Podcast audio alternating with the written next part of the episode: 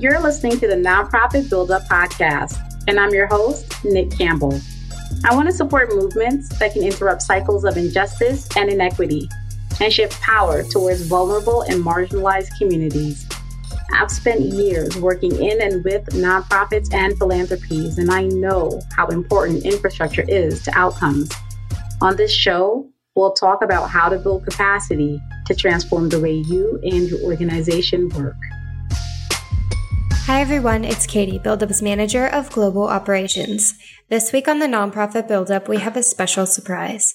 We are recasting one of our very first episodes of the Nonprofit BuildUp as a two part series.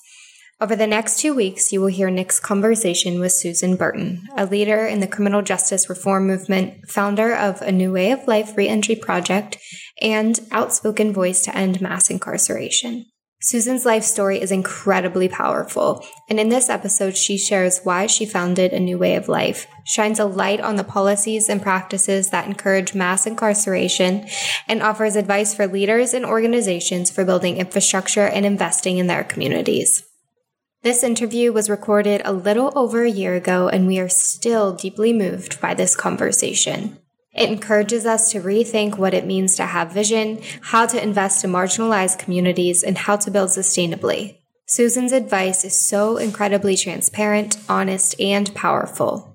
We encourage you to listen and absorb all of the information Susan shares about how we can each write and appreciate a new narrative. And with that, here is Susan Burton. Hi, everyone.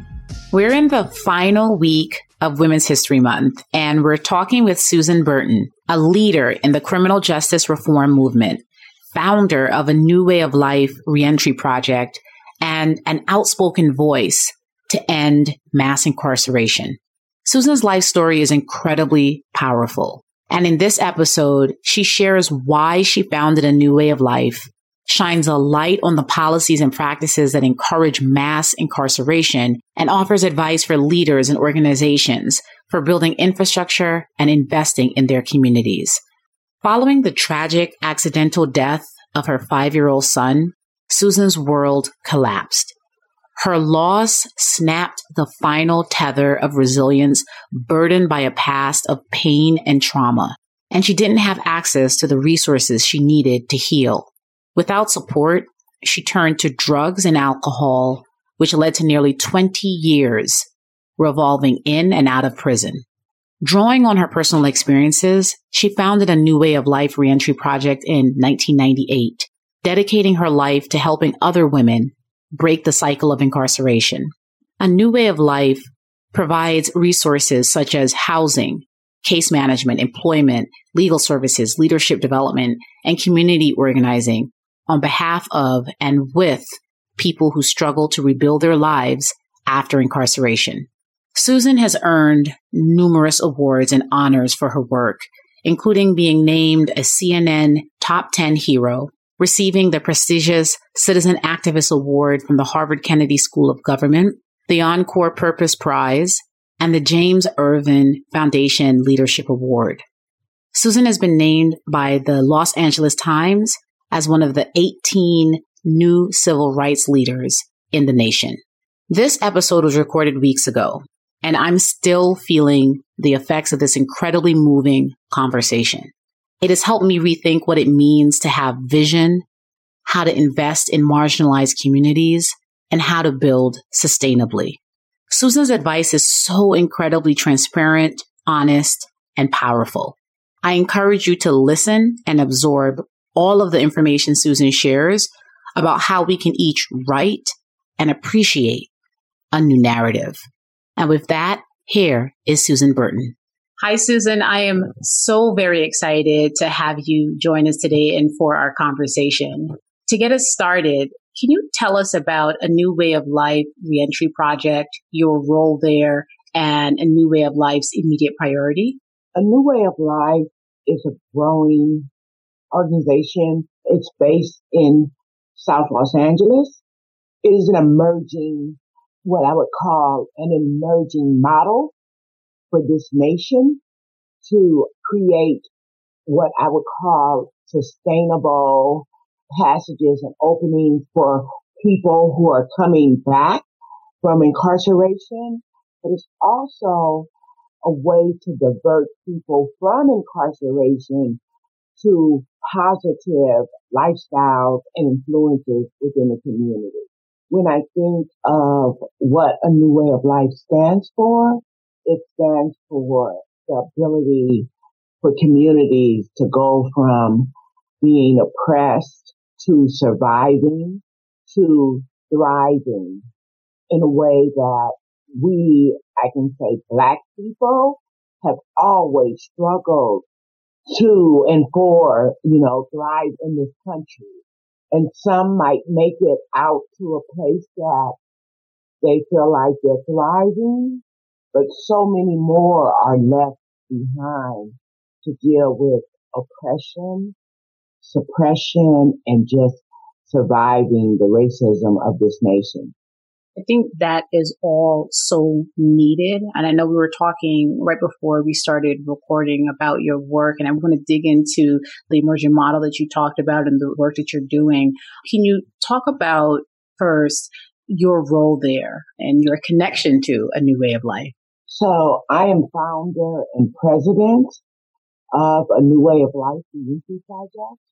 I founded a new way of life based on my own experience being reincarcerated and reincarcerated and reincarcerated, being a person that this nation or its justice system did not want to make a positive investment in. They would invest in chaining, caging, incarcerating, exploiting my labor as a prisoner, but they wouldn't invest in the possibilities of me um, getting the opportunity to correct my behavior. And my behavior was in response to a LAPD detective killing my five-year-old son. After his death, accidental death, the policeman ran him over. And after his death, I began to drink and I drank alcoholically. I drank to drown the grief and that escalated to drug use. It was during the war on drugs and people were being demonized. While, you know, people were being demonized by this nation's leaders. While the same leaders were saturating our communities with crack cocaine and I became a victim and the prey to the system, to our nations decimating us black folks, brown folks in our communities with this substance, you know, and I think of that period as chemical warfare on black poor communities, brown poor communities. And I think of the attack on us as a continual way of oppressing us a continual way of criminalizing and demonizing us. What it also did, Nicole, was it drove women into prisons in huge numbers and it left our community so crippled. And that's why I feel like my work at a new way of life is so important to rebuilding and stabilizing our communities, the mothers of our communities, the women, the workers, the caretakers, the caregivers in our communities. So the work of a new way of life to house women, bring them back to our communities, give them the ability to heal all that's been done to them, including the torture of incarceration, allow them the ability to build leadership skills, to get their kids back, to become, you know, forces within our community. That's why the work of a new way of life is so important. You know, I see it and I dream it. I have a vision for it and I invest all that I have that women who people see or don't see you know, women who are invisible in this nation, women that have the ability to come and make changes in their community. I see them. They're not, they're not invisible to me. They're very, very important. And so that's why I've dedicated my life to supporting the rebuilding of our communities through services at a new way of life, the advocacy at a new way of life, and the leadership development at a new way of life. I just think that is so incredibly powerful, Susan. And thank you so much for sharing your story. And the way that you've described a new way of life, it sounds as though it is just such a necessity that for society generally, but particularly for those who have been made invisible within society to say, you know, as you mentioned earlier, to come from being oppressed and demonized to step into thriving and being able to say, I am a positive investment, right? Like you can invest in me. And that's exactly what a new way of life does. And so I would love to hear more about, and you started to talk through this with, you mentioned your services, advocacy, and leadership through a new way of life. Can you talk a little bit more about the kinds of services that a new way of life provides, the advocacy that you're doing, and the leadership skills that you are helping others to build, and why you think that that combination, the services, advocacy, and leadership, uh, is so important? So the services that we provide consist of um, uh, supporting women to have housing when they are released from incarceration, a place to heal. It's not just housing. It's also a place to belong.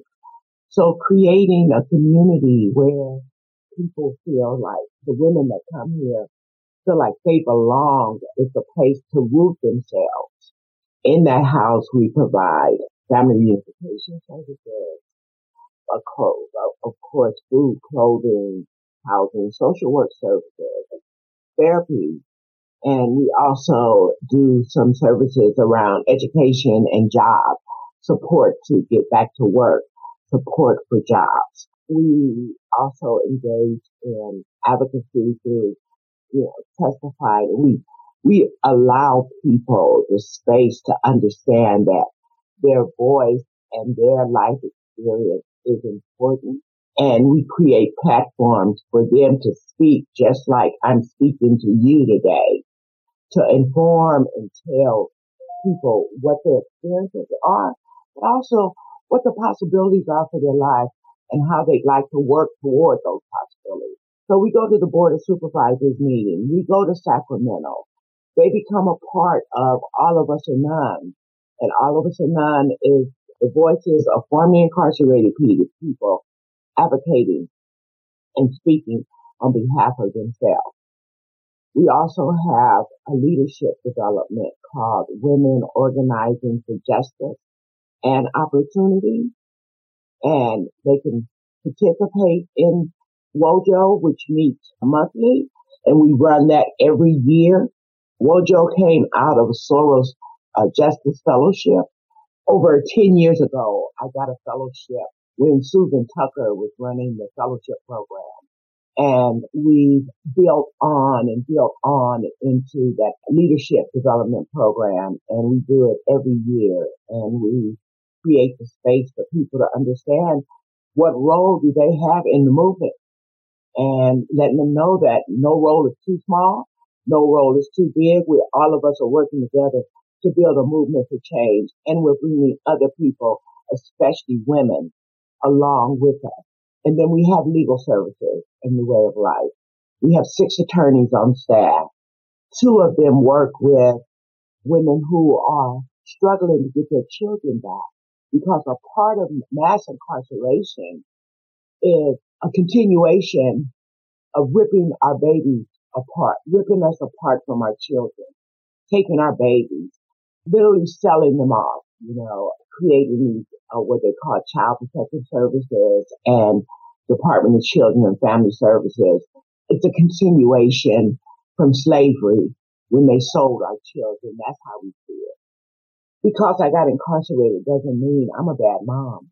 And if you wanted to keep me with my children, it would have been much cheaper to roll out services for me and my children than to separate us and incarcerate me while placing them in the foster care system that fast tracks them into the criminal justice system. So we have four attorneys that do post conviction relief and two attorneys that do family reunification. And then we also add into there some policy work. We want to stop the fast track adoption system that incentivizes these places like Department of Children and Family Services or Child Protective Services that incentivizes them to adopt our children.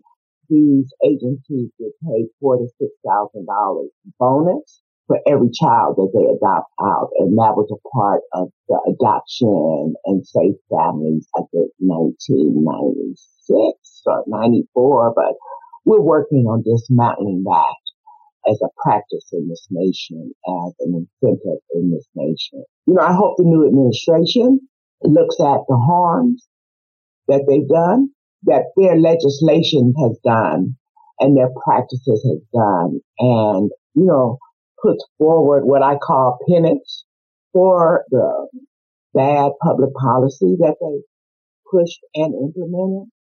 And this is not to try to whoop them and beat them, but they have an opportunity now. I think they said that maybe their approach and they're thinking about how they created legislation was harmful. And so they can repair the harms now. I hope they do it aggressively. We'll see. Mm-hmm.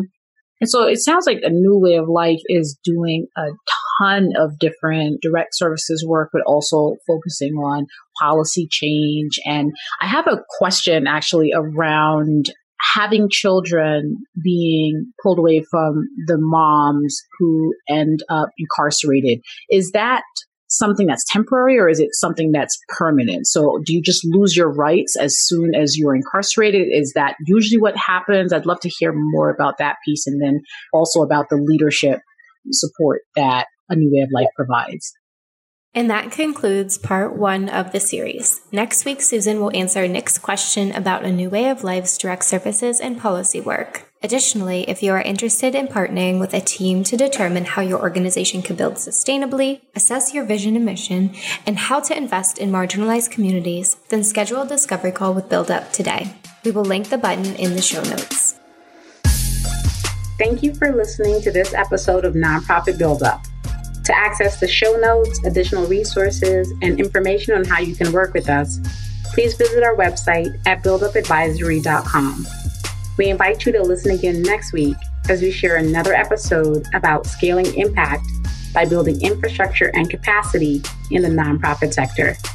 Keep building bravely.